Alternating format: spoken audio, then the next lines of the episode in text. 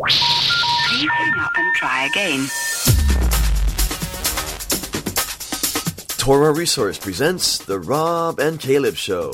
All aboard! And now, from two sides of the same state, here they are, Rob and Caleb.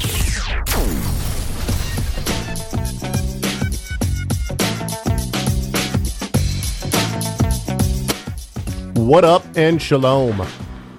Welcome to the Rob and Caleb Show. My name is Caleb Hegg. With me, as always, a Rob Vanhoff. What up and shalom, Rob? Shalom. How's it going, brother? It's going wonderful. It feels like summer where I am. It felt like, It was su- like 80 degrees yesterday or something. It's crazy. yeah. Two days ago, it was like seventy here, and we were everyone like went out and bought fans, of course. And then yesterday, it was pouring again, so that was awesome. I don't know why, but my computer right now is running extremely so- slow. So uh, there's been already a couple of glitches because it's going so slow, and uh, I'm trying to fix all that, but I don't know how to do that. So, all right. Well, what up and shalom to everyone listening. What up and shalom to everyone in the chat room. It's good to see everyone there. Uh, pardon me while I cough real quick. Um, yeah. Happy Wednesday to everyone. Or if you're listening to this on a Thursday or a different time, happy whatever it might be to you as well. Um, we have a lot to talk about today. We could jump right into it, but I think what we're going to do instead, um, I'm not sure. Well, hang on. Let me first bring up some other things. Like I said, my computer's running so slow; it's hard to uh, it's hard to navigate through anything right now because it's taking there's like so much lag time. Okay, so first, I think the first thing that we should do, Rob, is uh, jump right in and open the mailbag.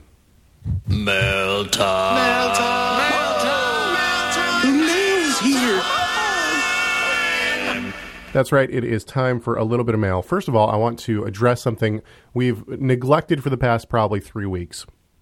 We got a message from a guy named Par. I'm probably saying that wrong. He's from Sweden. He actually lives uh, in a town that I think I traveled through when I was in Sweden, one of the three times that I've been there.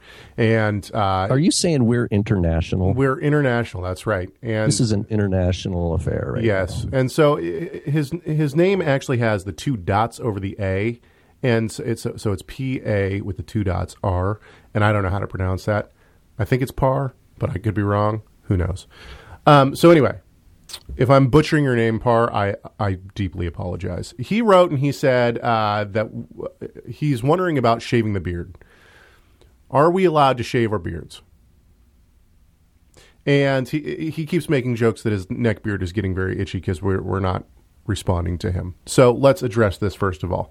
Um, on a very basic level, the part in uh, the uh, the place in the Torah where it says that you're not allowed to shave the side growth of your beard, it actually uses the word plow. It's the same word that is used to plow a field. Um, I take this to mean that you're not allowed to scar yourself. And there are, I've done some research on uh, s- some of the cults in the ancient Near East. They would actually uh, cut themselves so much that the, uh, in worship to their gods, that the that the uh, hair wouldn't grow back.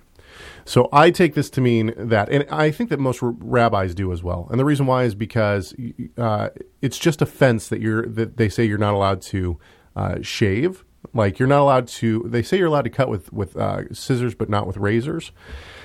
Um, and so they say as long as you can grab the hair, then you're fine. Um, I think that, even that's offense uh, because I think that as long as you're not uh, making it so hair can't grow back, that's what it's talking about. Rob, you want to weigh in on that? Um, I, I didn't know if to go the serious route or the funny route. Well, I'll, I'll go the funny route. The funny route. I, I think I uh, it was a couple years ago, but it's out. It's online. There was a, a short article I wrote about Matisyahu. yeah. He's he was the he's the rapper guy who was a he was a Hasid. It, it's re- hey, hey, hey, hey, hey. It's reggae, not rap. Hello, Rob. He was a hybrid of rap and and it's not reggae, it's raga. No, I'm kidding. anyway, no. the uh, he he talked about shaving his beard. Like he was worried about shaving his beard. Oh uh, yeah, because because of all this kabbalistic significance of of of the beard in uh, the Chabad movement, and he had he was like afraid, like what like what would happen. So yeah, we don't want to be superstitious about that. Um, is our is our did he say if he's married or not? What does his wife think? I, I believe he he is married. Yeah. I wonder if she does she like his beard. You know, I don't know. Does she want him to cut it? I think I don't have an opinion in terms of that he should or should not have a beard. We uh, we we had a, a, a dear friend pass away uh, at our congregation recently, Mister uh, Mister Hennigan, and he rocked when His he memory a blessing. yes when he was a young man.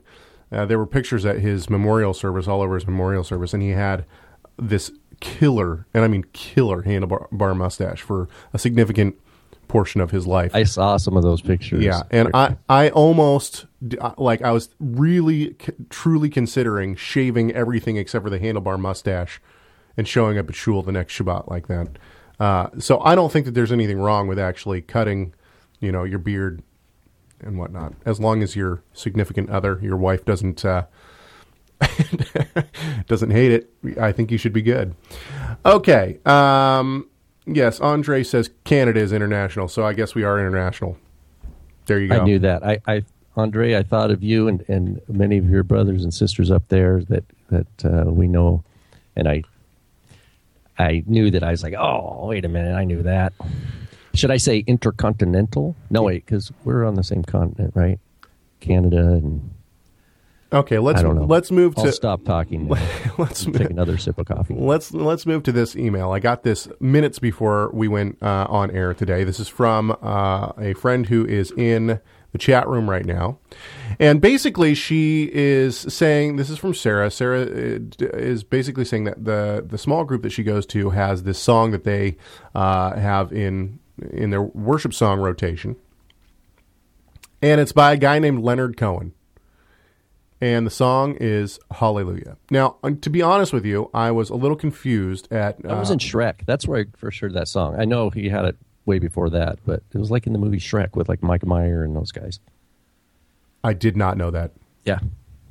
I Yep. did not know that. Okay, so anyway, she uh, she now to be honest with you, when she first started emailing me, she was sending some responses from other people, so I was confused.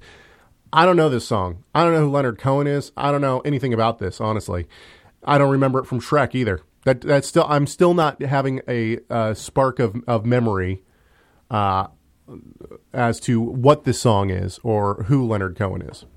And But a, there was a, a YouTube video that got a lot of hits of, uh, I think it was the IDF's uh, choral you know, chorus group oh, singing the right. song. That's right. So that's like right.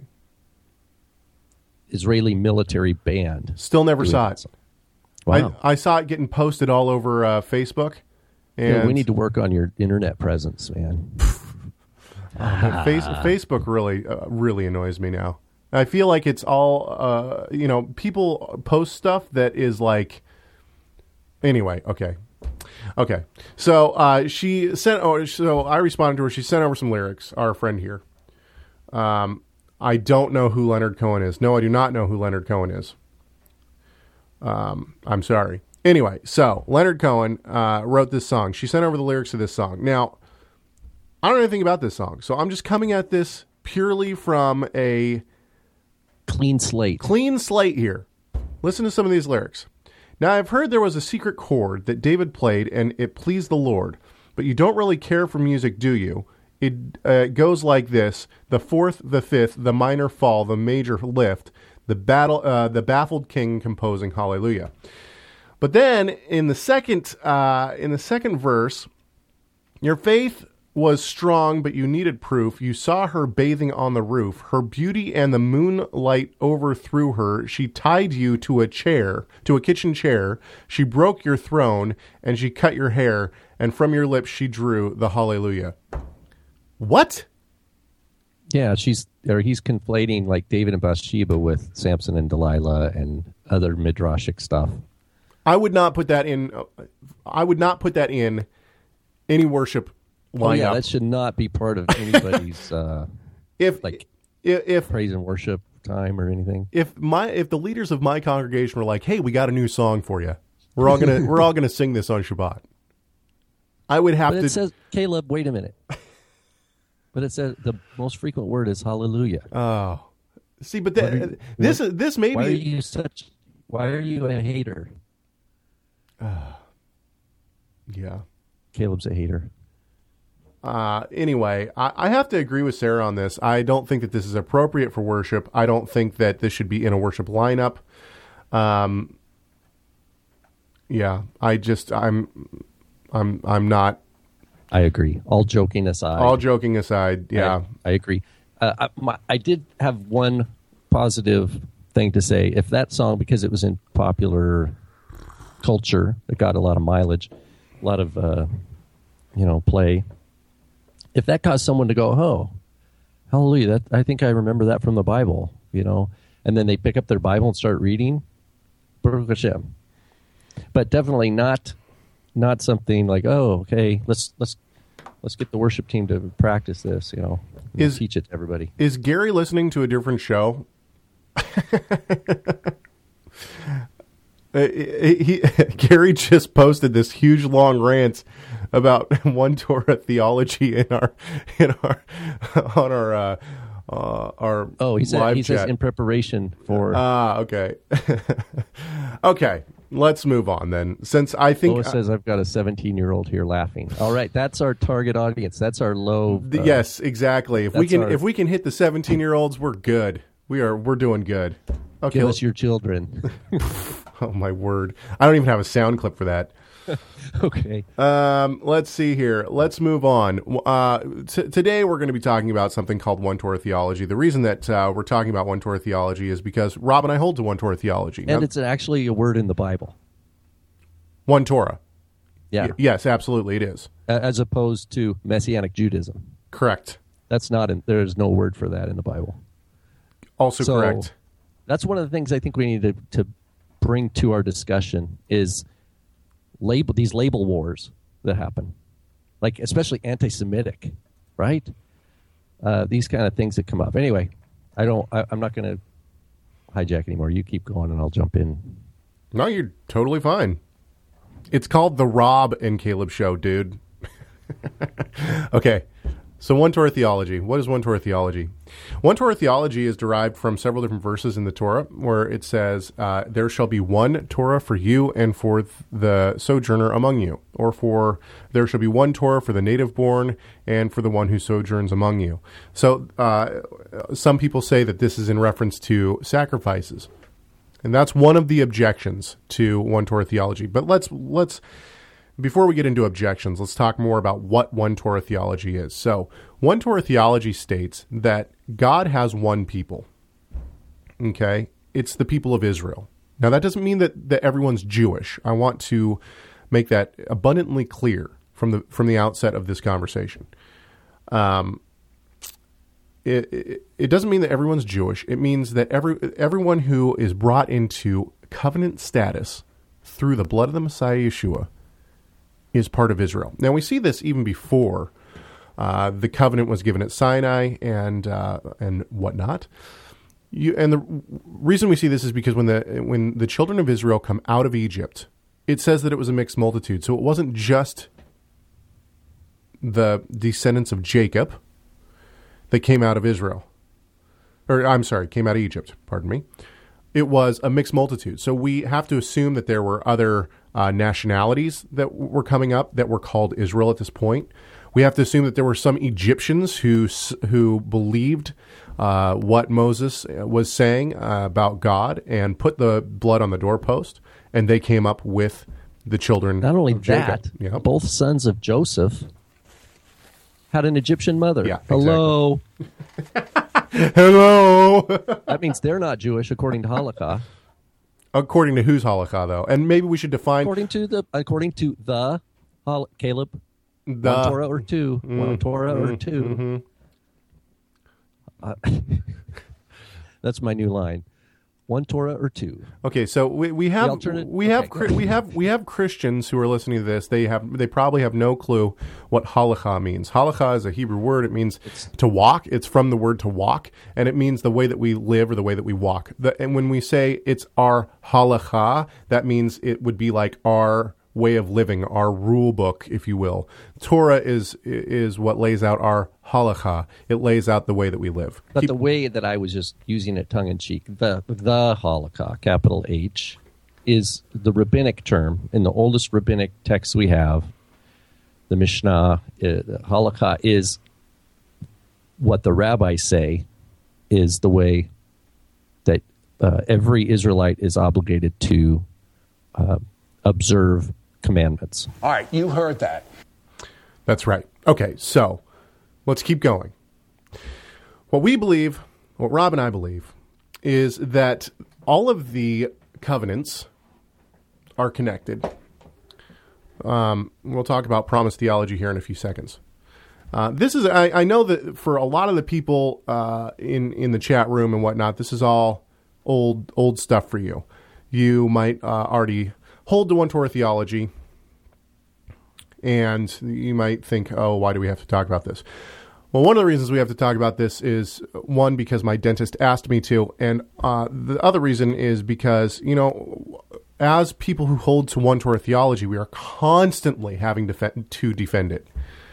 Uh, it's something that uh, comes up on a daily basis, and it's new for a lot of people.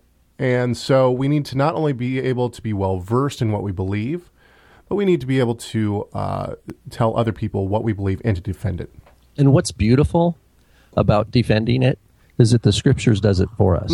The scriptures defend it for we, we. In other words, there's a deep, deep shalom that we enjoy when we build on the words of Messiah Yeshua, which is he says that's like building your house on a rock. The wind's going to come, the storms, and your house is going to stay standing. That's right.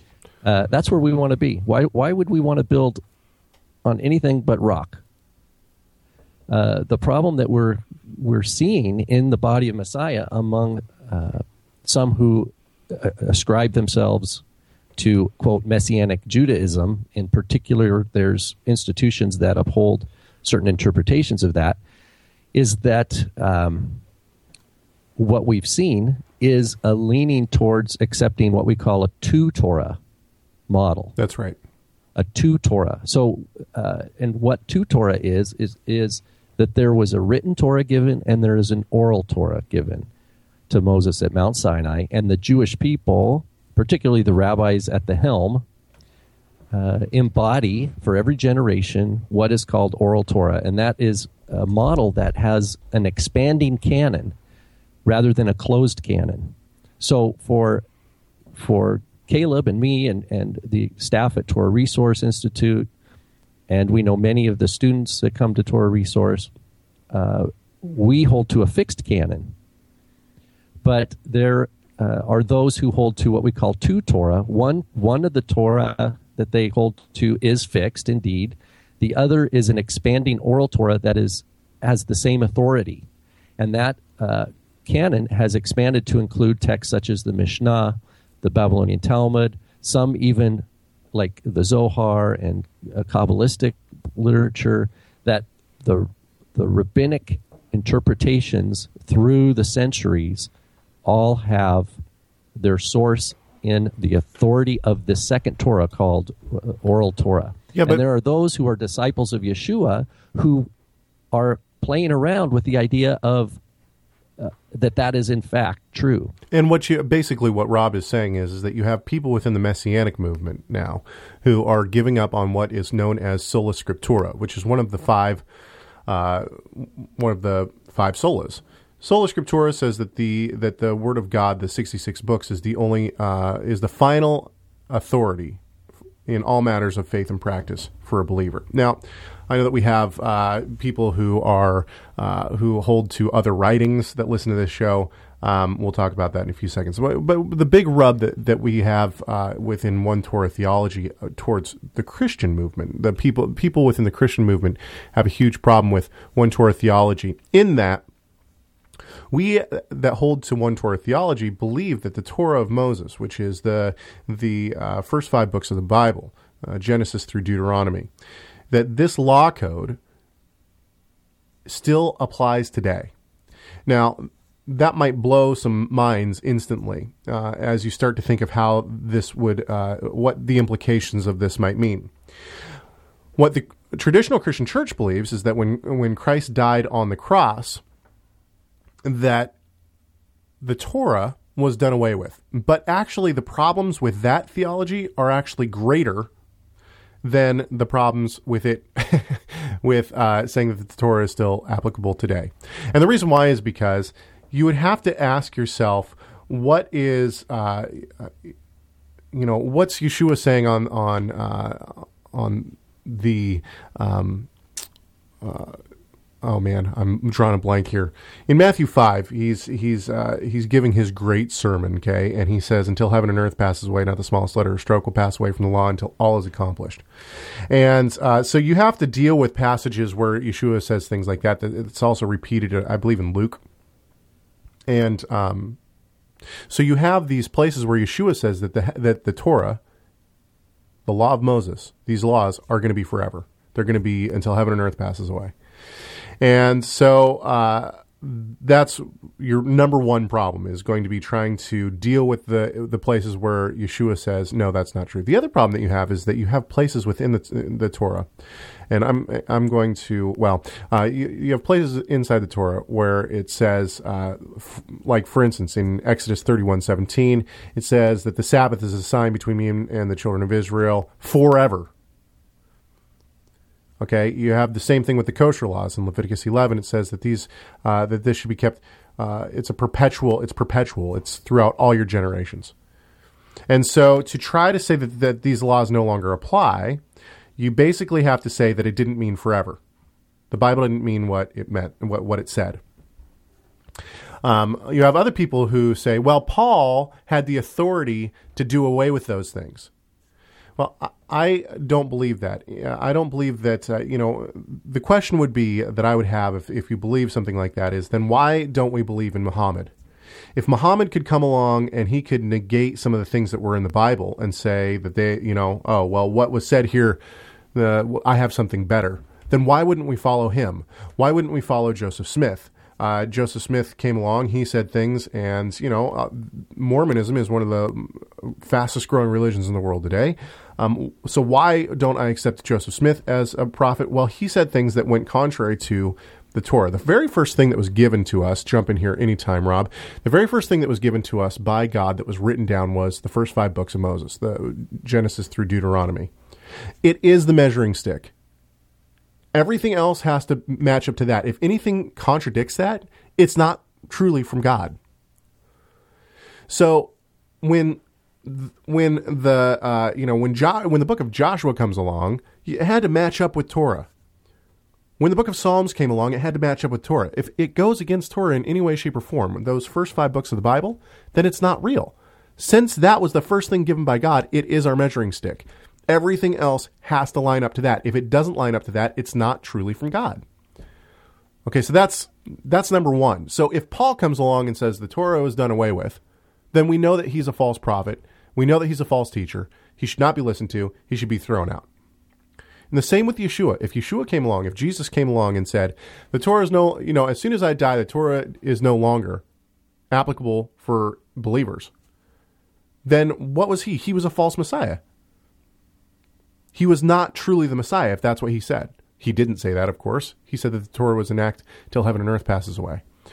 So uh, the point is, is that we have to start looking at Paul. We have to start looking at, at Jesus with a different set of uh, of lenses, and those lenses need to say, okay, if we truly believe that Yeshua is the Messiah, and we truly believe that Paul was a true teacher of Jesus, then what we need to do is we need to assume that it lines up with Torah. It can't be saying that it's done away with, because if that's what they're saying, they're not true teachers.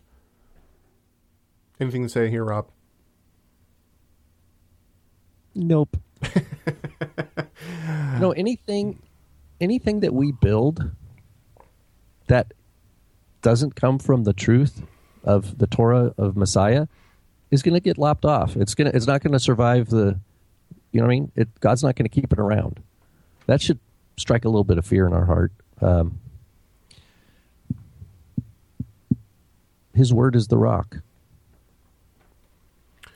His word is the rock. What the rock is cooking. Okay. Um, so let's keep going. So basically, what we're saying is, is that, and now, okay, let's let's talk real quick. I'm trying to hit all of the major objections right in the beginning. Some people are going to say, okay, well then, what about animal sacrifice? Shouldn't we be sacrificing animals right now? Then, well, uh, within the Torah, there are specific regulations that are given for for sacrificing. What are those regu- regulations? I'm going quickly here because uh, this is this is old hat stuff, and I really want to get to uh, I really want to get to some specific scriptures. Um, what are some of those regulations? Number one is that you have a priesthood that's established and that it's from uh, the tribe of Levi, Levi. Okay, so you have the Le- Levitical priesthood that's established. Number two is that you have the temple. Sacrifices are only allowed to be given at the temple in Jerusalem.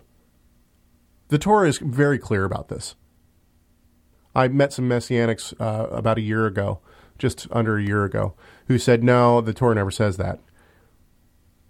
Um, and yes, Andre, that was that was a wrestling yeah, the Tor- sound the. Torah says, sound "In clip. the place that I shall choose." exactly, and, And we, he, we know from the testimony of David from the rest of the Tanakh, and Yeshua affirms, is the city of the great king. There's no disputing. Um, it's true that the word Jerusalem does not occur in the Torah. That's under that's maybe that's what that person is saying. But it's clear if you accept the canon, you can't. It, it's it's it's not even something to dispute. yeah, you can't sacrifice anywhere except for the temple in Jerusalem. Okay, and so um, since we don't have a temple right now, uh, now I know that this is disputed by Now, there's a difference between sacrifice and slaughter. Like, if, you know, I mean, it, so maybe the person was in that realm. In terms of slaughtering an animal, right, you don't have to be in Jerusalem. We're talking about the, like Leviticus, like where a korban, right? There's Yep. no way you don't bring a korban. You can't do a shlemim offering. You can't do a mincha. You, you know, th- there's no sin offering. Rob's can using a lot of Hebrew words here. These are all different offerings. The, the burnt offerings, uh, all that. yeah, anyway, burnt okay. offerings and fellowship offerings, sin offerings. I mean, Leviticus one through you know the first several chapters of Leviticus outline what those are. Some of them are voluntary. Some of them are obligatory. And whether you Obligatory. whether you believe the Torah is applicable for believers today or not, if the Jews had control of the Temple Mount right now, where the mosque sits, okay, and even if you don't believe that that's where the temple should be, okay, we've had that discussion before, but uh, if the Jew, if the Jewish people, the religious Jewish people in Israel had control of the Temple Mount where that mosque sits, they would build the temple. The Te- Temple Institute says that they can have it up in a month. I don't know if that, how that's even possible, but um, they would have. list the help of shadim. There you go. Shady people. Shadim. No, they have that. They, I think. I think one of those guys found the ring that Solomon used to control evil spirits. Oh, and when he puts it on, he becomes uh, invisible. One Yeah. ring to rule them all, kind of a thing. or they create golems that. Okay, we're going way off base here. Okay. Uh, so, so I, if they, I- if, I- if I the, had to get I had to get that song out of my head, that Leonard Cohen one with all the the point, chords. the whole point here is that if the J- Jewish people did have uh, uh, control of the Temple Mount today, they would be sacrificing whether or not Christians jumped on board with them or not. So sacrifices would still be going on if they had control of the Temple Mount. They lost control of the Temple Mount in 70 AD. Uh, now, the question automatically comes from people who are not one to. and, and this are- is the endure the fact that sorry Caleb, but the fact that there's no Temple Mount is the enduring weight of Yeshua's words. Mm, mm-hmm. In other words, he said, "Not one stone would be left upon another," and pronounced a judgment. I mean, that's just it, that's what our scripture says. That's the the same scripture that Tovia Singer says is one of the most anti-Semitic texts in the New Testament. Is Matthew twenty three. So I want to get into the te- to, to the sacrificial system here for a few seconds because this is a big this is a big hitter uh, uh, for people who oppose one Torah theology. Basically, the uh, the question automatically comes: Are you then saying that if the temple was around today, or if Yeshua came back and the, t- and he was there and, and the temple was built, Ezekiel's temple was built, are you saying that we would sacrifice again? Since the Torah is still applicable for believers today. The answer, the short answer is yes, absolutely. Of course we would. That also is very shocking for a lot of Christians because they think that Yeshua came, he fulfilled that part of the Torah, and so why in the world would we do it again? The question that I would have is what were uh, sacrifices for in the first place? A lot of Christians don't think through this. The blood of bulls and goats never took away sin from the people. It was a faith in the coming Messiah that looking forward, it was a picture of what the Messiah would do, and faith in that Messiah that took away the sin of the people. It never was the act of slaughtering an animal. It was the faith in the coming Messiah. Faith alone is what saves a person. So we believe that sacrifices will be given again, as it was a picture of the Messiah who was going to come. It will be a picture of the Messiah that did come. All it is is a picture. No matter where it is in time, all it is is a picture. So, yes, we will use that picture again. And all of Torah, I think, is like that. All of Torah is a picture. If you start celebrating the, the festivals like uh, Rosh Hashanah, Yom Kippur, Sukkot, Passover, all these things, all of these festivals, all they are are pictures of what the Messiah will do. And we know for a fact, Zechariah tells us in the end of Zechariah that we will all go up and celebrate in the temple Sukkot. And what do we have to do for Sukkot? There are several things that we have to do to properly celebrate Sukkot, and that is sacrifice. We have to sacrifice. So it doesn't make any sense for the for Zechariah to tell us that all of the nations are going to go go up and in the end times and celebrate Sukkot together. And Egypt is iffy in that passage. It looks like Egypt is going to say no, and God's going to strike them with a plague. And so, uh, part of celebrating Sukkot is doing this the Sukkot sacrifices. Caleb, uh, there's. uh, I'm just going to step. I'm going to step back one uh, stride here. Go for it. Hopefully, I won't disappear out of the picture when I do that. No, uh, what I was going to say is that the the assertion you're making can be challenged on two fronts. One is like maybe a evangelical perspective that assumes it's all been done away. They're going to have certain arguments to, to you, but then there's going to be someone who's uh, what we would call like someone part of the UMJC. I think is one of them. Uh, Messianic Judaism stream within that kind of loosely defined group that would also push back and say, sure, there are certain times where these sorts of things will be applicable to non Israelites, but for the most part, if you believe in Yeshua and you're non you're not Jewish, none of the none of the Torah applies to you except for just a few minimal things. Okay, and so the this so in other words, there's two different two different types of Yeah. pushback you can get from two different sectors. So so let's let's address first of all the uh, and actually let's see here. I have. Um, okay, uh, let's play this clip. Uh, you know what? I didn't. I didn't pull up my clips yet, and actually, all of my computer is running so slow. It's going to take me a few seconds here. Let me get to this real quick. Um, I want to play a clip, and I totally forgot to do that. Da, da, da, da, da. Oops. Give me a second here. Sorry, everyone. Bear with me. This shows how uh, me producing this show can go horrifically wrong. Okay, I'm almost there. Man, my computer's running so slow. This is frustrating. We need some some like elevator music or something. I got the Silence is okay. We can. It I- gives people a chance to like go, "Wow, wow. it's quiet." I keep getting the uh, spinning beach ball of death here. Come on, I'm I'm like two two files away. I've got to get a new computer. Okay, twenty nine. There we go. Okay. We're ready. Is every, I know you've been Don't waiting for long enough. Here No we go. worries. Here we go. we look at the Hebrew roots movement where people are saying you've got to you got to keep Torah. You got to keep Torah. And the whole premise of that is envy. It's anti Semitism that drives the Hebrew roots movement.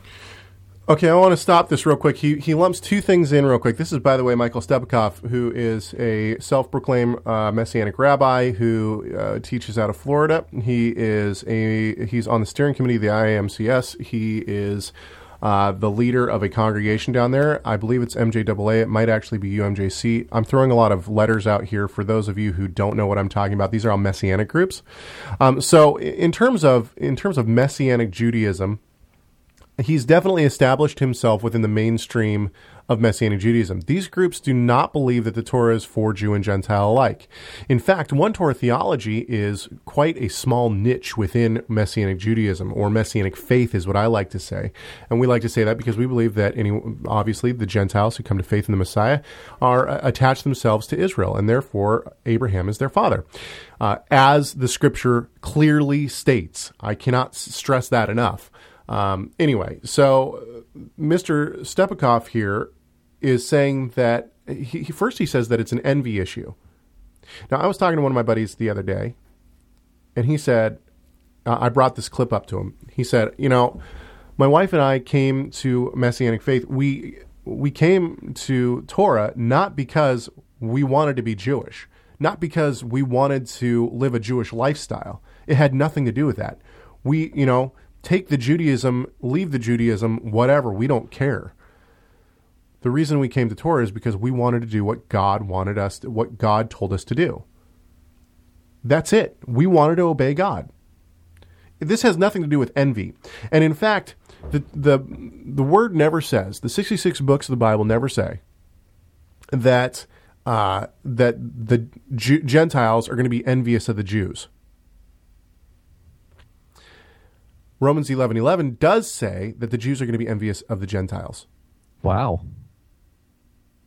Right? So how I wonder how this guy would uh, interpret that. Then. Well, he, I, I can only assume that he'd say, well, that passage speaks of salvation. It says that that uh, the salvation will be given to the Gentiles, and the Jews will be will be envious.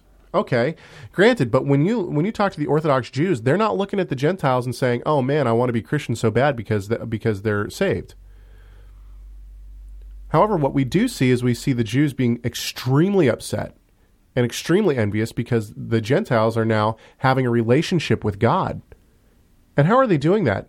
They're doing it through first salvation, through the Messiah Yeshua, through the blood of the Messiah, and that's bringing them into a true relationship with God.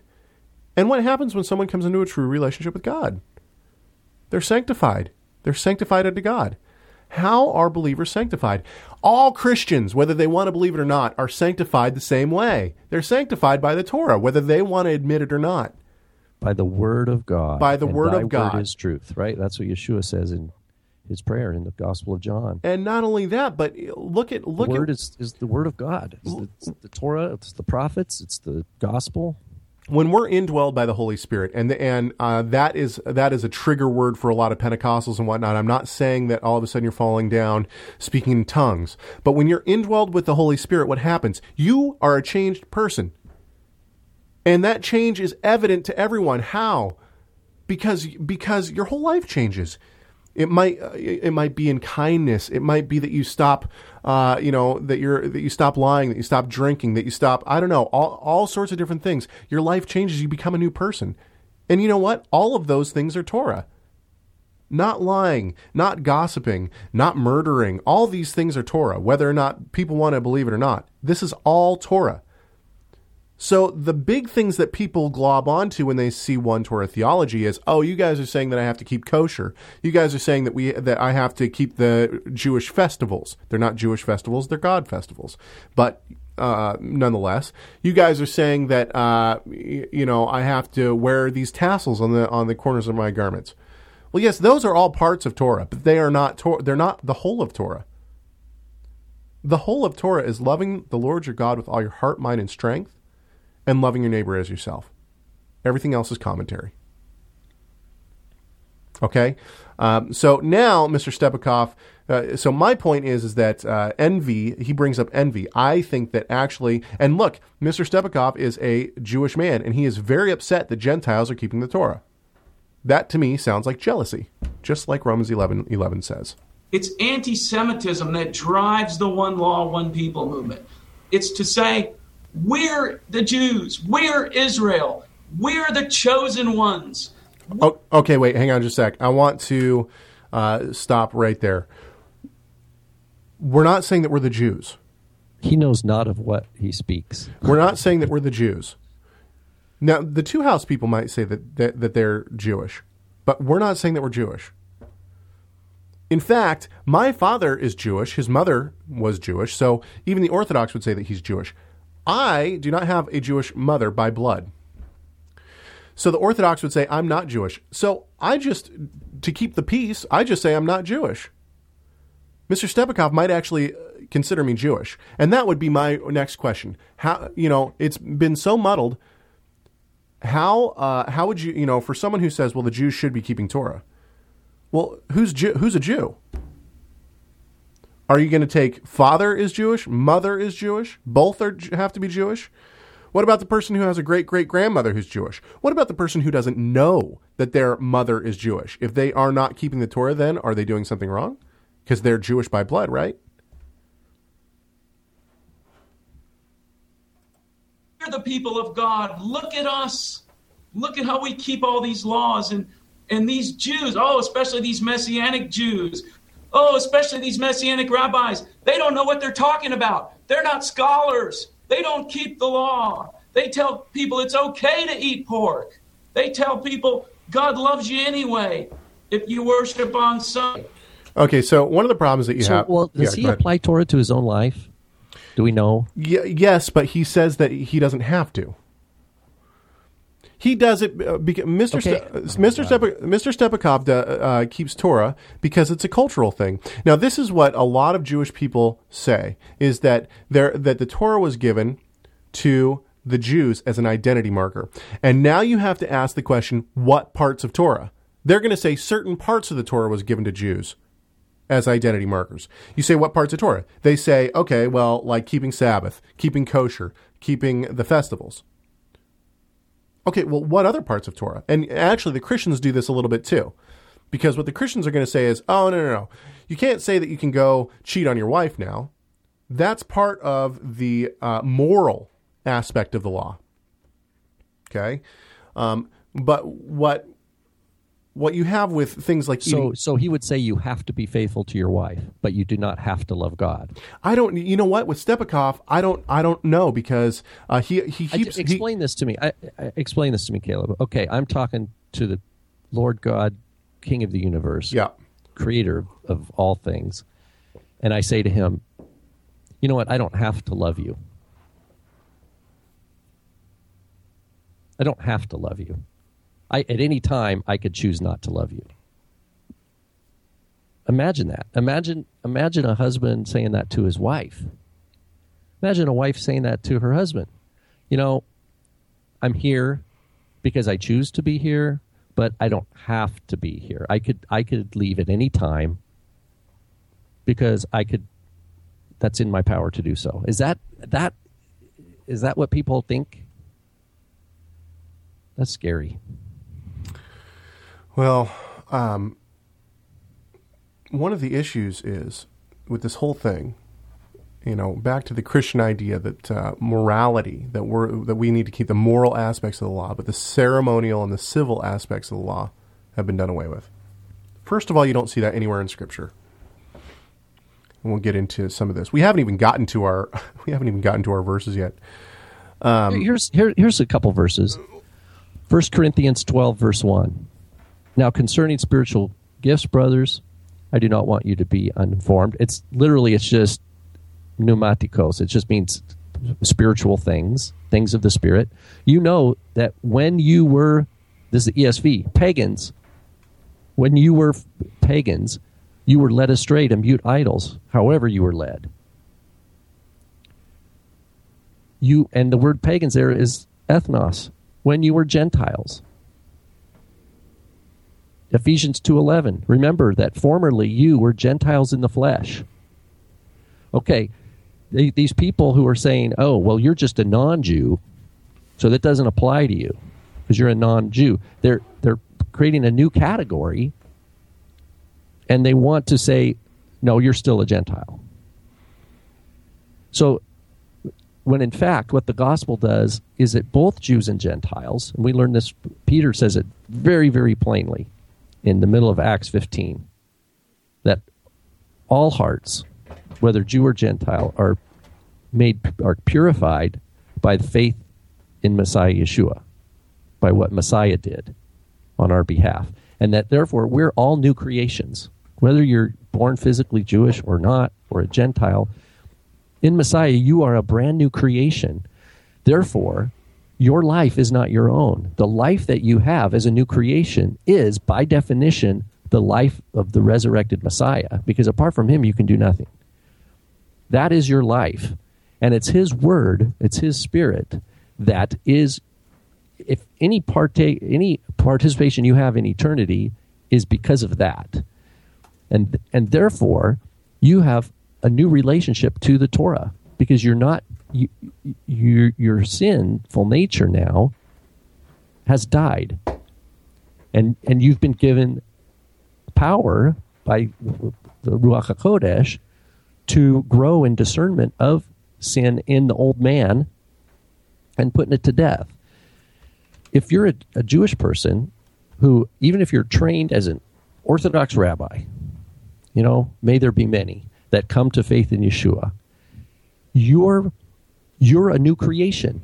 And your relationship to all the people you went to yeshiva with, to the rabbi that you studied under, or rabbis, etc., you have to you're now looking at all of that and interpreting that through new eyes. You, you, you're not defined by that anymore. You can't be both. You are defined now by the life that is that is Yeshua. And if you're truly in Him, then that reframes your whole world. That's right. Whether you grew up in orthodoxy or paganism or whatever, you become you're now new creation life and you have to start integrating what you you know and learning to discern old man from new man what i see is we have uh, this section of of the body of messiah that are enthralled with hasidism or things jewish and some of them happen to be physically born jewish and so that gets them this entry card that now they can go and and uh, interact and kind of maybe keep keep their faith in yeshua on the keep their their candle under a bushel, right? So that they can go into these circles and um, quote study Torah or to learn about the true Judaism of how to really worship God. And it's it's a it's an it's a dead end street. That's a dead end street. I want to touch real quick. I just I want to say one thing, and then we're going to move uh, on to some verses here. Uh, number one, back to what I was saying chopping the the Torah up into civil, ceremonial, and moral does not work. Um, you know, for instance, you have uh, a yeah; those are not biblical categories. And not only that, but you have something like the Sabbath, which uh, if if it's not a moral law, then why is the death penalty attached to it? Uh, you have all, I mean, you, and you can go through all sorts of different laws. Uh, it just doesn't work. Let's move on. Uh, in your show notes, everyone in the chat room, thank you for all the discussion that's going on. It looks like some people are getting fired up. Um, in the show notes, I put Mark seven nine. I'm sure that most of our listeners know that that is a uh, typo. It should be 719. Let's read this because uh, this is one that comes up quite often. Uh, I'll read from the NASV, NASB first. It says, Because it does not go into his heart, but into his stomach, and is eliminated. Thus, he, that is Jesus, declared all foods clean. And from the Net Bible, for it does not enter his heart, but his stomach, and then goes in out into the sewer. This means all foods are clean. So it sounds like a pretty, uh, pretty big slam dunk right there that Jesus declared all foods clean and that we no longer have to keep kosher. And this is one of the passages, one of several passages that people go to uh, to show us one lawers that uh, that we can eat pork if we want to, or we can that, eat shrimp. Do do messianic Jews actually say the same thing? Have, do you know of any that said? Yeah, absolutely. Like I wonder if Stepakoff said he could eat pork if he wanted to. I oh, mean, absolutely, absolutely. Without, and it's not a okay. Um, and so this passage, and I mean, the, I don't even know where to start with this. Okay, so this passage basically in, in Mark 7, Yeshua is talking about this is the passage where he's talking about washing your hands, okay? And his his disciples don't wash their hands the way that the Pharisees want them to wash their hands. And the Pharisees have uh, this extra biblical halakha. We're going back to that word halakha. They have this extra biblical halakha on how hands need to be washed. And so Yeshua says, no, no, no, hey, whoa, whoa.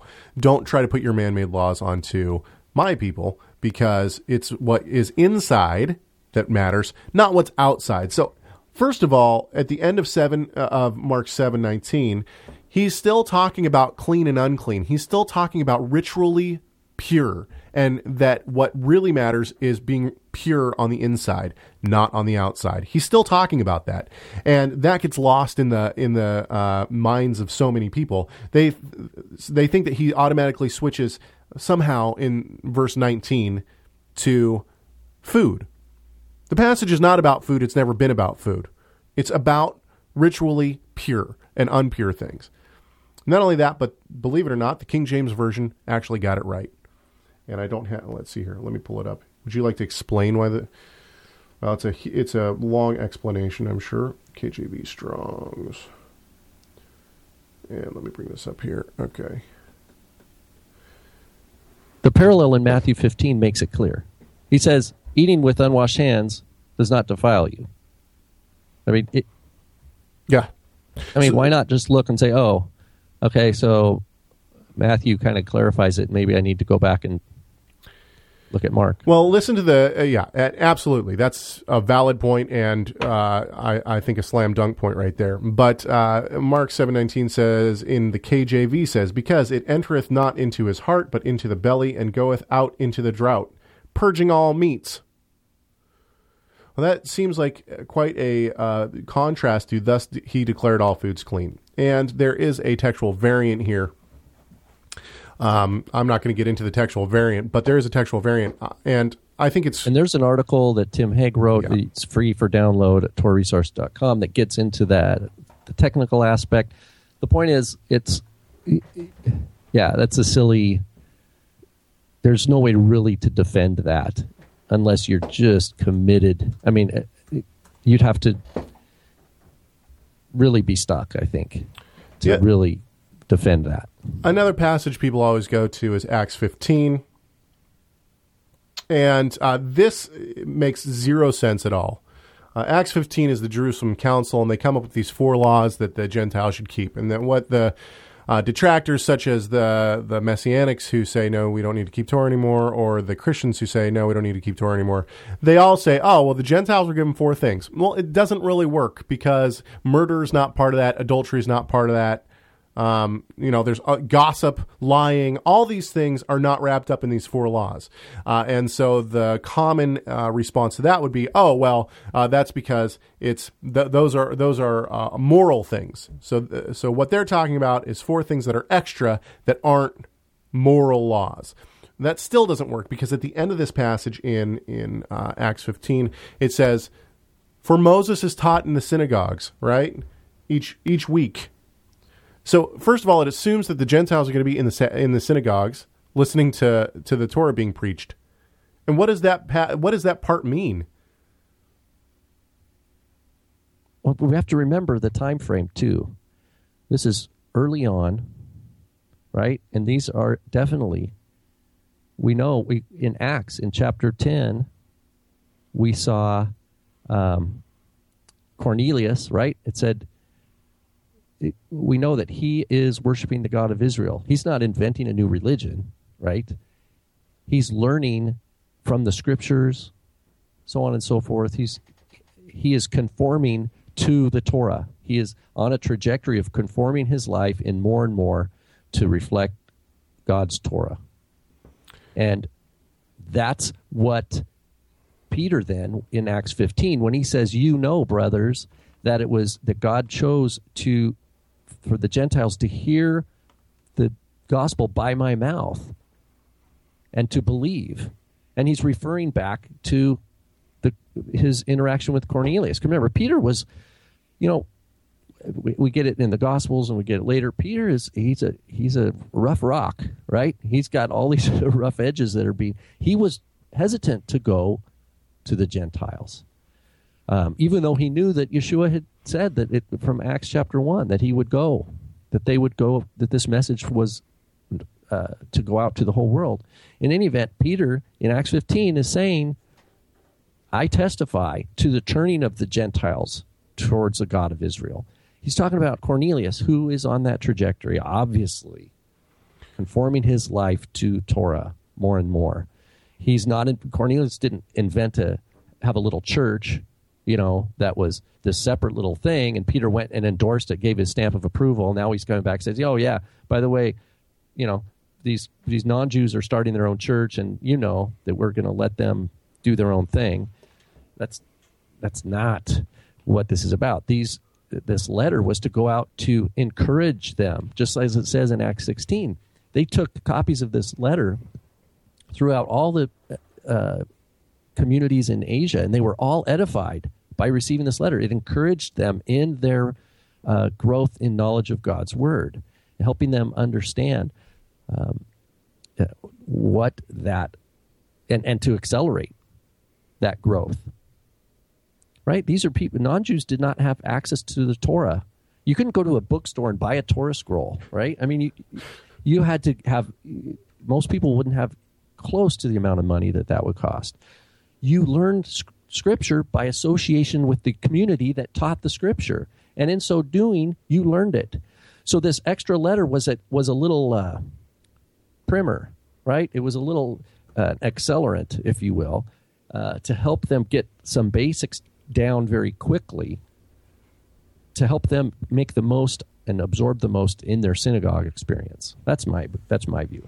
So anyway, uh, basically, you know, there's all these different passages that people are going to bring up. Colossians two sixteen is is a big one, um, and maybe we should touch on that. We should touch on two sixteen. Um, anyway, back to Acts fifteen real quick. Acts fifteen, uh, in Acts fifteen twenty one, it says, "For Moses of old," and so they've given they've given the Gentiles these four laws, and then and after these four laws, it says, "For Moses." From ancient generations ha- has in every city those who preach him, since he is read in the synagogues every Sabbath. Well, what does that mean? It means that the Gentiles are going to be in the synagogues hearing Moses, and they're going to pick up the rest of of uh, of the Torah. Basically, there's an article on TorahResource.com you can uh, check out.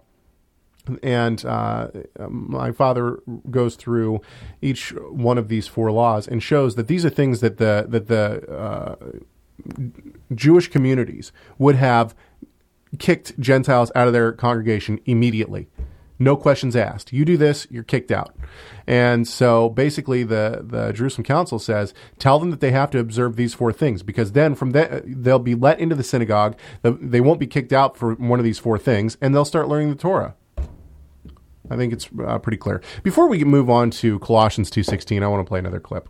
Um, so this is interesting because this is Stepakoff again, and actually I pulled some clips from Kaiser right before we uh, before we came on the air, so we'll play those in a few seconds. This is from Stepakoff, and uh, this is a very very common uh, argument, not just from messianics but from Christians. Okay.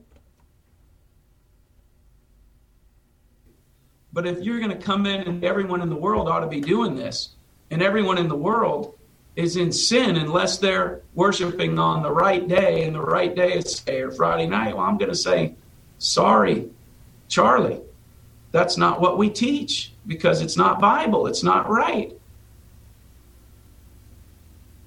Defending the church. I started off this message with uh, some kind of harsh words for Gentile Christianity, didn't I? And I don't mean that in a, uh, a way of condemnation exactly either. It's supposed to be an exhortation to look at the wrongs of the past and deal with anti Semitism, deal with the envy, and look to the secret of the Jews. Stop being jealous. Look to the secret. The secret is not the law. The secret is not the law. Not the law of Moses, anyway, and not the 613 commandments as a whole. The secret is the law that Abraham knew as the Torah. And the one that David talked about that's upon your heart. the one that the prophet Jeremiah prophesied, I will, after those days, I will make a new covenant with the house of Israel and the house of Judah. The covenant I made with their fathers, which they broke. Okay, so he's talking about Jeremiah 31. What's, where, I don't. I don't even know what he's talking about. Okay, he's talking about Jeremiah 31. He's talking about the new covenant. And basically what he's saying is and I think it's interesting that he kind of he kind of steps on his own toes here because what he does is You he's think? yeah, he sa- he says that uh, that that Abraham talked about it and he talk, and he says that that uh, David talked about it. What and what he's talking about is this new covenant. Okay? The new covenant in Jeremiah 31 31. What's different between the new covenant and the quote old covenant? Okay? The first question would be what's the old covenant? Yeah, that's good. um, because people, you know, I I, I don't know. Uh, people throw around, around terms and they're not going to define what they are. What is old covenant? What the new covenant is is that the Torah, the the Sinai covenant, will be written on your heart. That you won't have to tell anybody anymore about it. That you won't have to say, "Love the Lord your God." but that everyone will know. They'll have it written on their heart. They will know it. They will do it automatically. So they will keep kosher. They'll keep the Sabbath. They'll keep all these things automatically. No one will have to tell them to do it. Isaiah says that my house, and Yeshua cites it when he's knocking over the table. My house shall be called a house of prayer for all nations. And in that same passage that Yeshua's citing, it talks about don't let the Gentiles say, "Oh, I'm uh, uh, God doesn't want me." No. He says the Shabbat is for them too. Yeah, exactly. I, I don't understand how how these people maintain uh, and perpetuate their, their this ignorance. I, I, it's like he's chewing. It's like this is. It's like he's chewing the wheat that still has the, you know, all this Just remember, chaff around it. it's not a lie if you believe it. Um. So, so Yeah, I don't. I don't. here, here's here's here's the point. baffles me. Here's the baffles point: me. is that Abraham did speak about the new covenant, and I think Abraham was part of the new covenant. I think I'm part of the new covenant. I don't believe that Yeshua, uh, s- like, you could only become part of the new covenant after his death. He says, "This is my blood." You know, he, he says this is the blood of the new covenant uh, at the Last Supper, right? But uh, it, I think that Torah was never a way of salvation. Works never save you. Faith in the Messiah saves you. Abraham had faith in the Messiah. It says he believed and it was reckoned to him as righteousness. David had faith in the Messiah. King David had faith in the Messiah. All these, all these great uh, biblical uh, figures all had faith in the coming of the Messiah. That is part of being in the new covenant. The new covenant is not time bound. Throughout all history, backwards and forwards, if somebody believes in the saving blood of the Messiah Yeshua, they're saved through the new covenant. So then the question has to be well, then why would David or why would Moses or any of these biblical figures have to keep Torah ever? Why would they ever have to keep the Sabbath? Why would they ever have to keep kosher?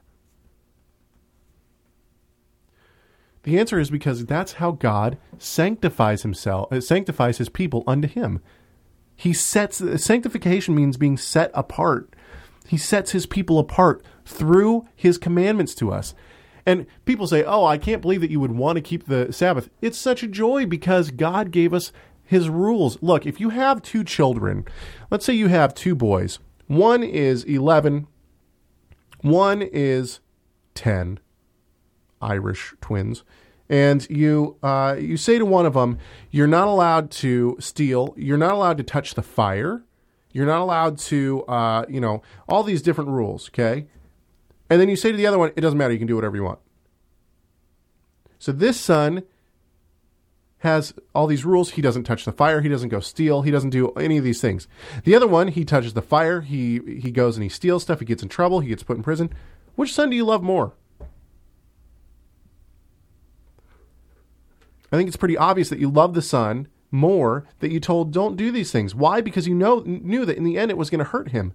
You knew that it was stuff that he shouldn't be doing. God's the same same way.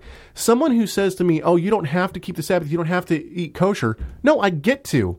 God gave me these commandments and he gave them to me. He gave them to me as a child of the Messiah, as a child of God. I don't have to do anything. I get to because God loves me. He loves me because he gave and he gave me his commandments. Proof that he loves me is that he gave me his commandments. Not only that, at the end we know end of Matthew, right? Make disciples. Right? That's that's what his mission is, a disciple making machine. Right? Well, what are we studying? What are we learning? Disciple means learner. What are we learning? To observe everything I've commanded you.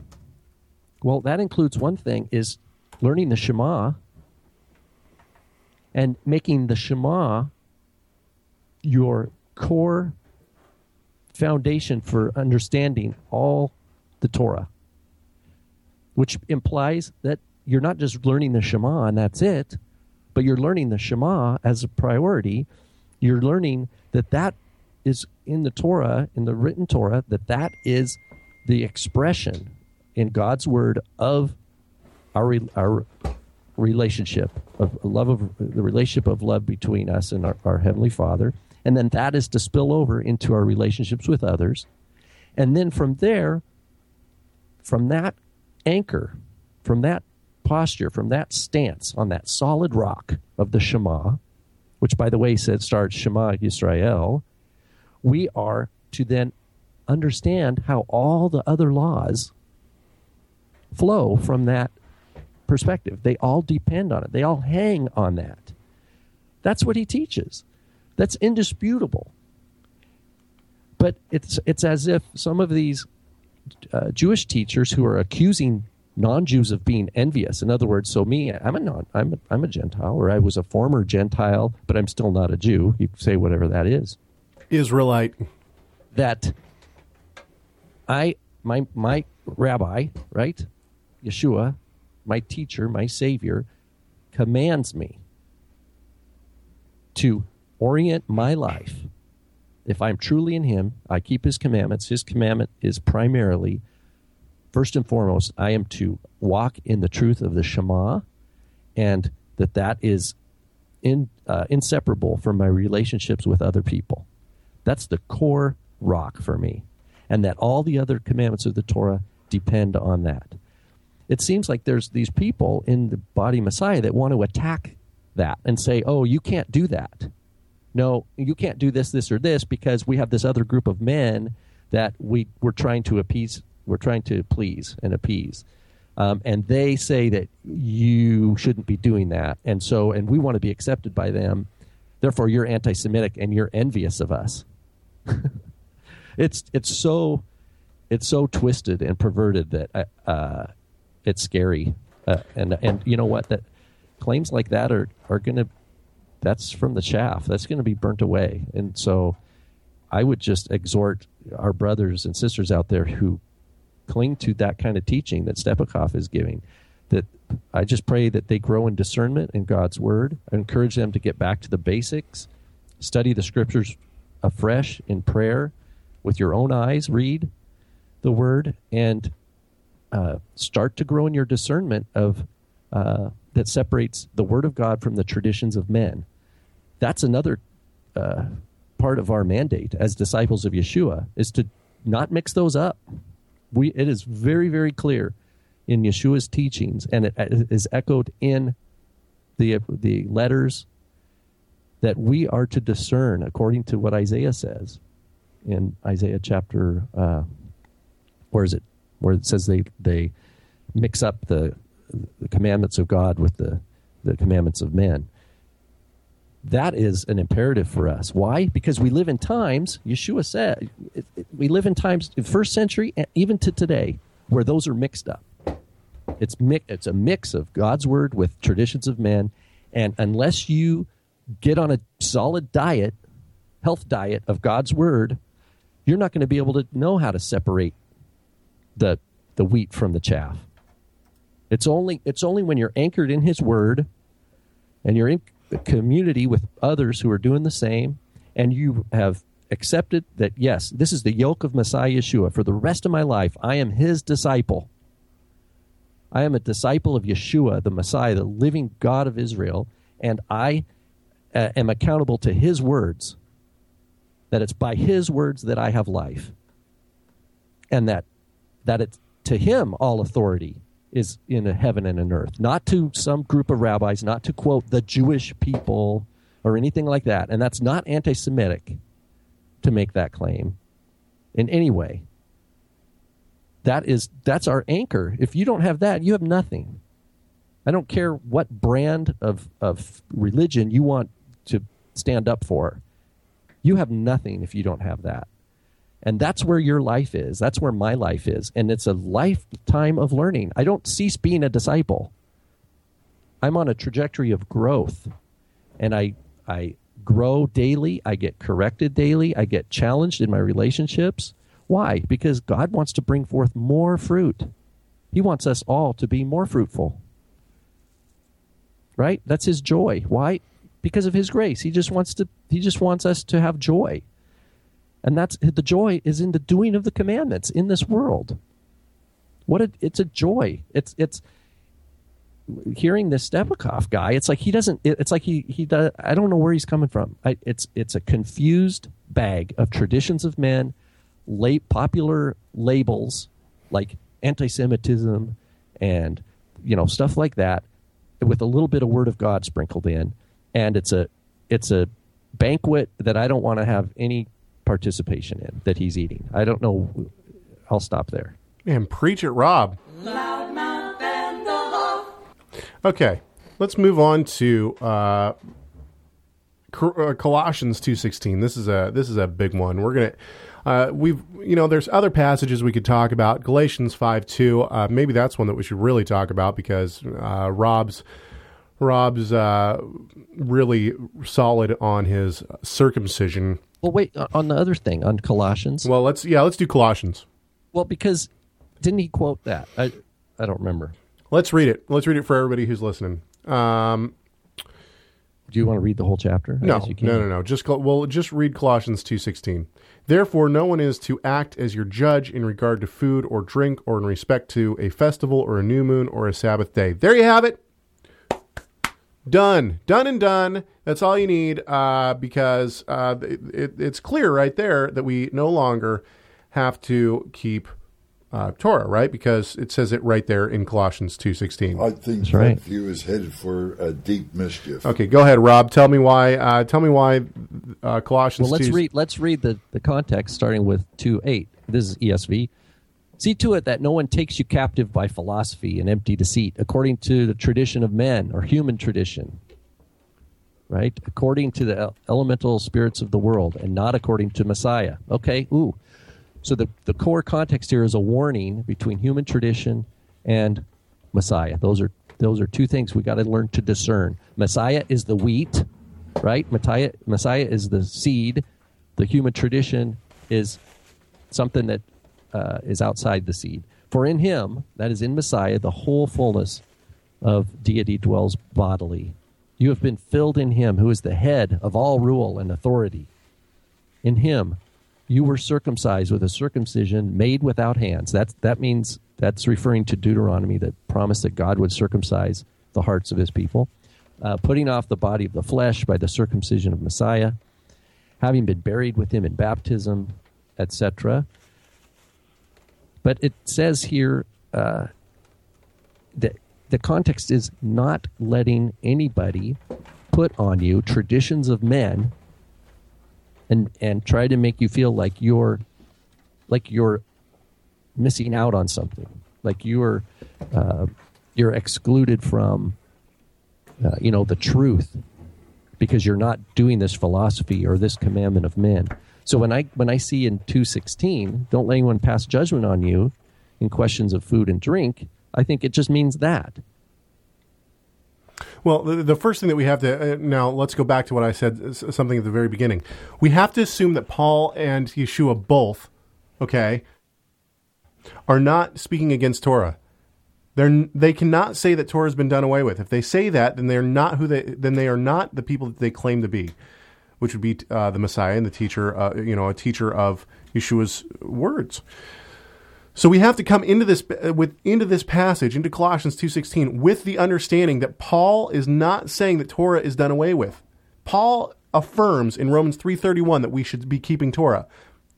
Does faith therefore nullify the law? May it never be. It establishes the law. Okay, so Paul he's, just, he's going back to the priority. He's saying that the law is based on the Shema.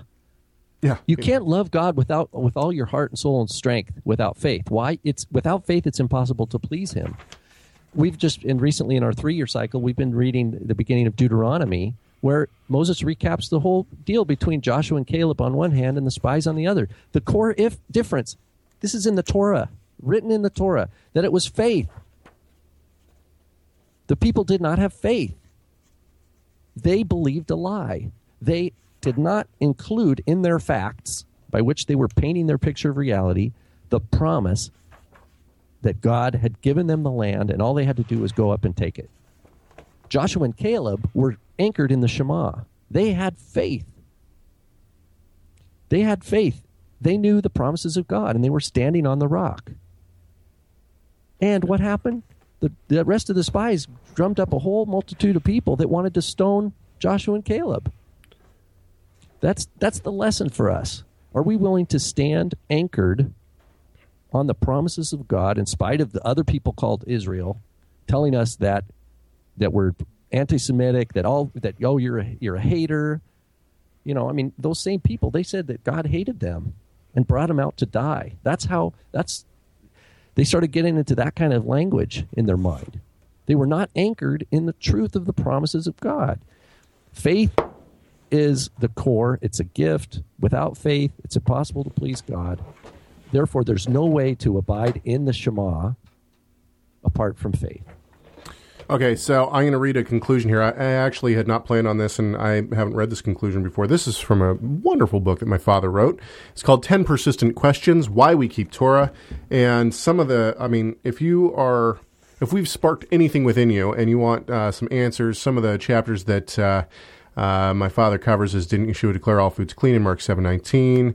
If we're to keep the Torah, what about animal sacrifices? In Peter's vision in Acts 10, did God make it clear that there was no longer any need to keep the food laws of the Torah, etc., etc.? Okay, so one of the chapters in here is also about Colossians 2:16, and the entire chapter. Part I have something in my throat. Hang on a sec. Okay. Um, so in his conclusion in that chapter, I'm just going to read the conclusion. I don't. Maybe this isn't going to hit on anything that we really. Anyway, uh, he says uh, conclusion on uh, Colossians two. Far from being a teacher of Paul that the far, uh, I'm sorry, far from being a teaching of Paul that the Torah and its commandments have been set aside. The Epistle of Colossians reinforces the need to walk in Yeshua by the same faith through which he is received. 2 6 through 7. A faith characterized by obedience to God's commandments.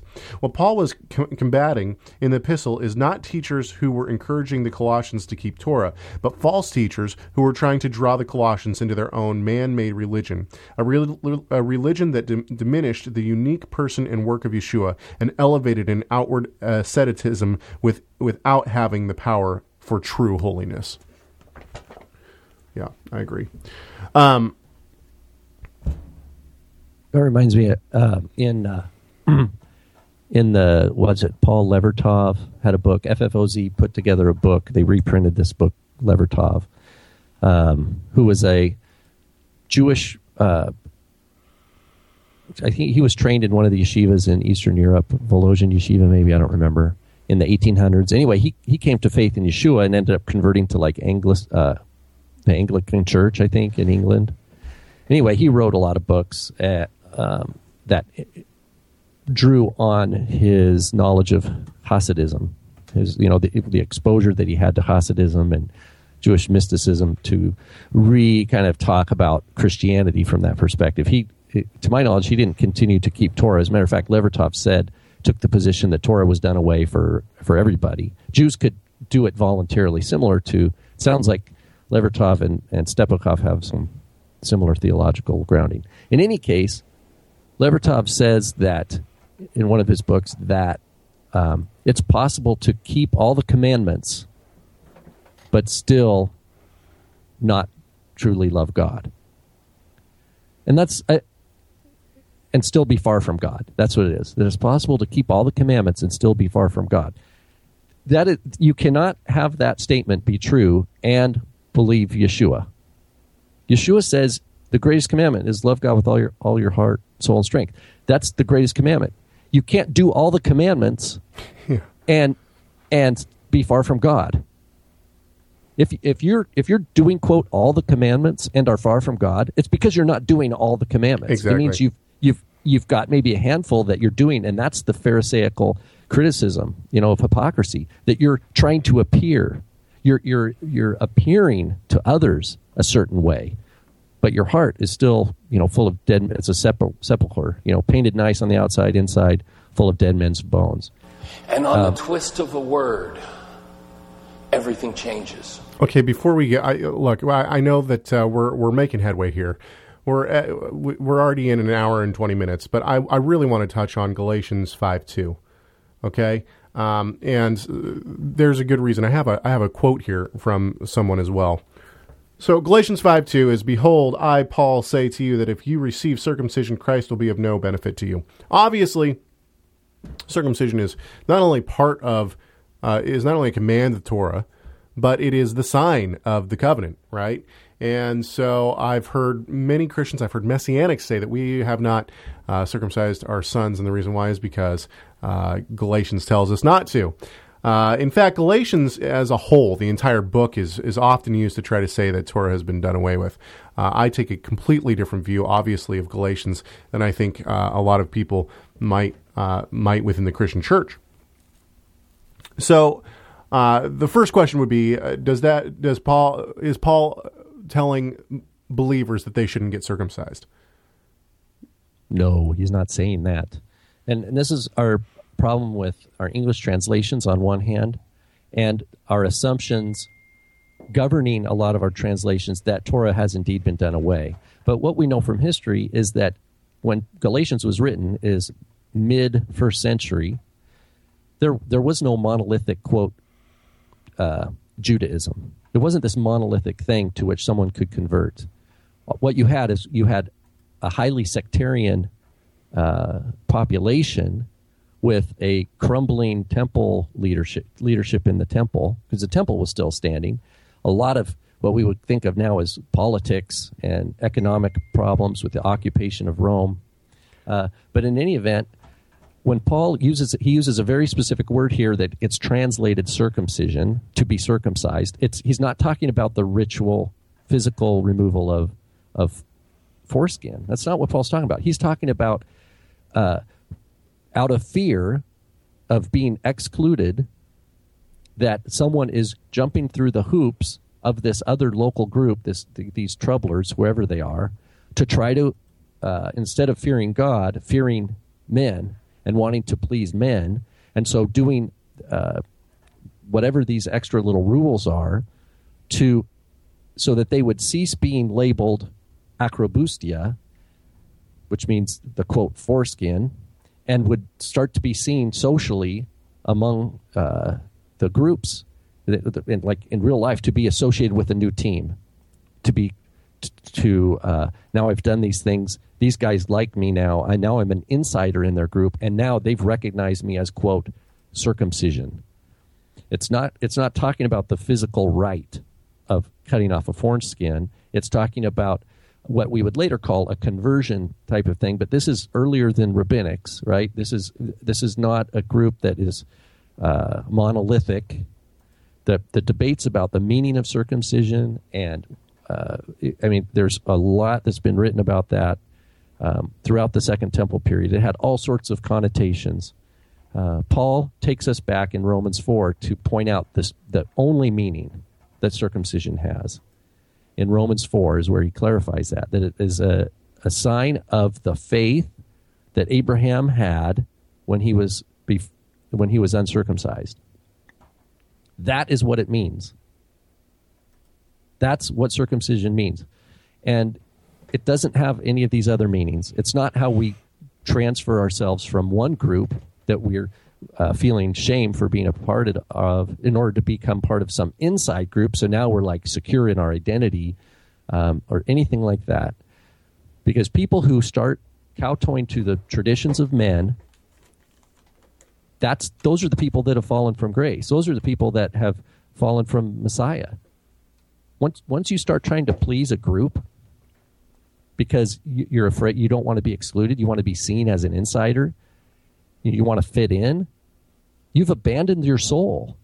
you've abandoned the truth, and that's what these people were doing. And Paul is using he's not he's not holding any punches in Galatians to clarify. Look, your anchor is in Messiah. That's why he goes on in chapter five to say he reaffirms that the whole Torah is kept by you know loving your neighbor as yourself. It assumes loving God.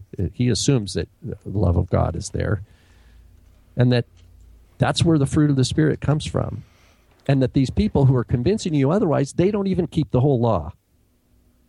But they they want to they want you to be zealous for them.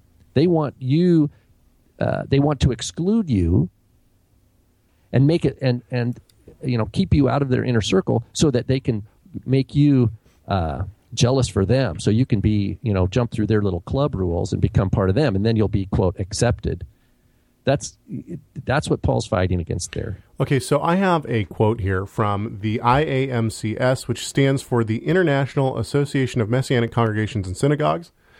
This is from one of their position papers, and it's like I don't know, two, uh, what, what's it, what's it called? One law, two sticks, or something like that. Anyway, um, this is going to be fun. Paul circumcised the quote. Paul circumcised Timothy, whose mother was Jewish but did not circumcise Titus, who was Greek. Paul saw that circumcision was right and good for the Jewish believer in Yeshua, but made no sense for the Gentile.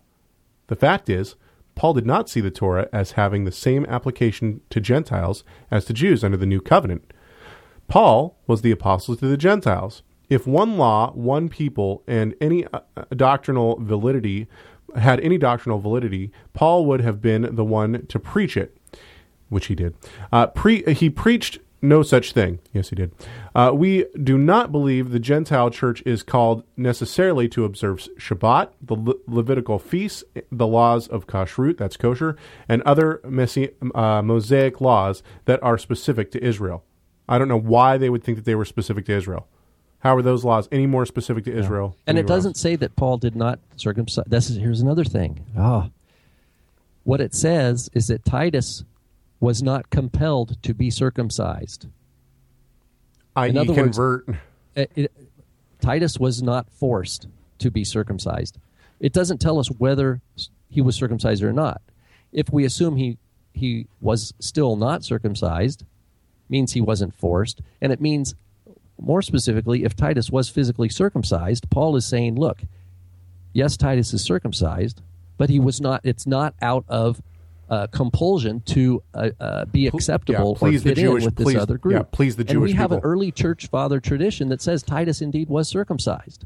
Here's here's the, here's what I thought you were really going to blow up on. Uh, was when it, when they say Paul circumcised Timothy, whose mother was Jewish. What they're doing is they're taking Mishnaic halacha and projecting it back on first century Judah. It's not even Mishnaic halacha. What is that, Talmud or even later? Yeah, yeah. Uh, that, that a mother makes you Jewish. Back in Yeshua's time, back in the writing of the apostolic scriptures, your father had to be Jewish to be con- considered a Jew, not your mother.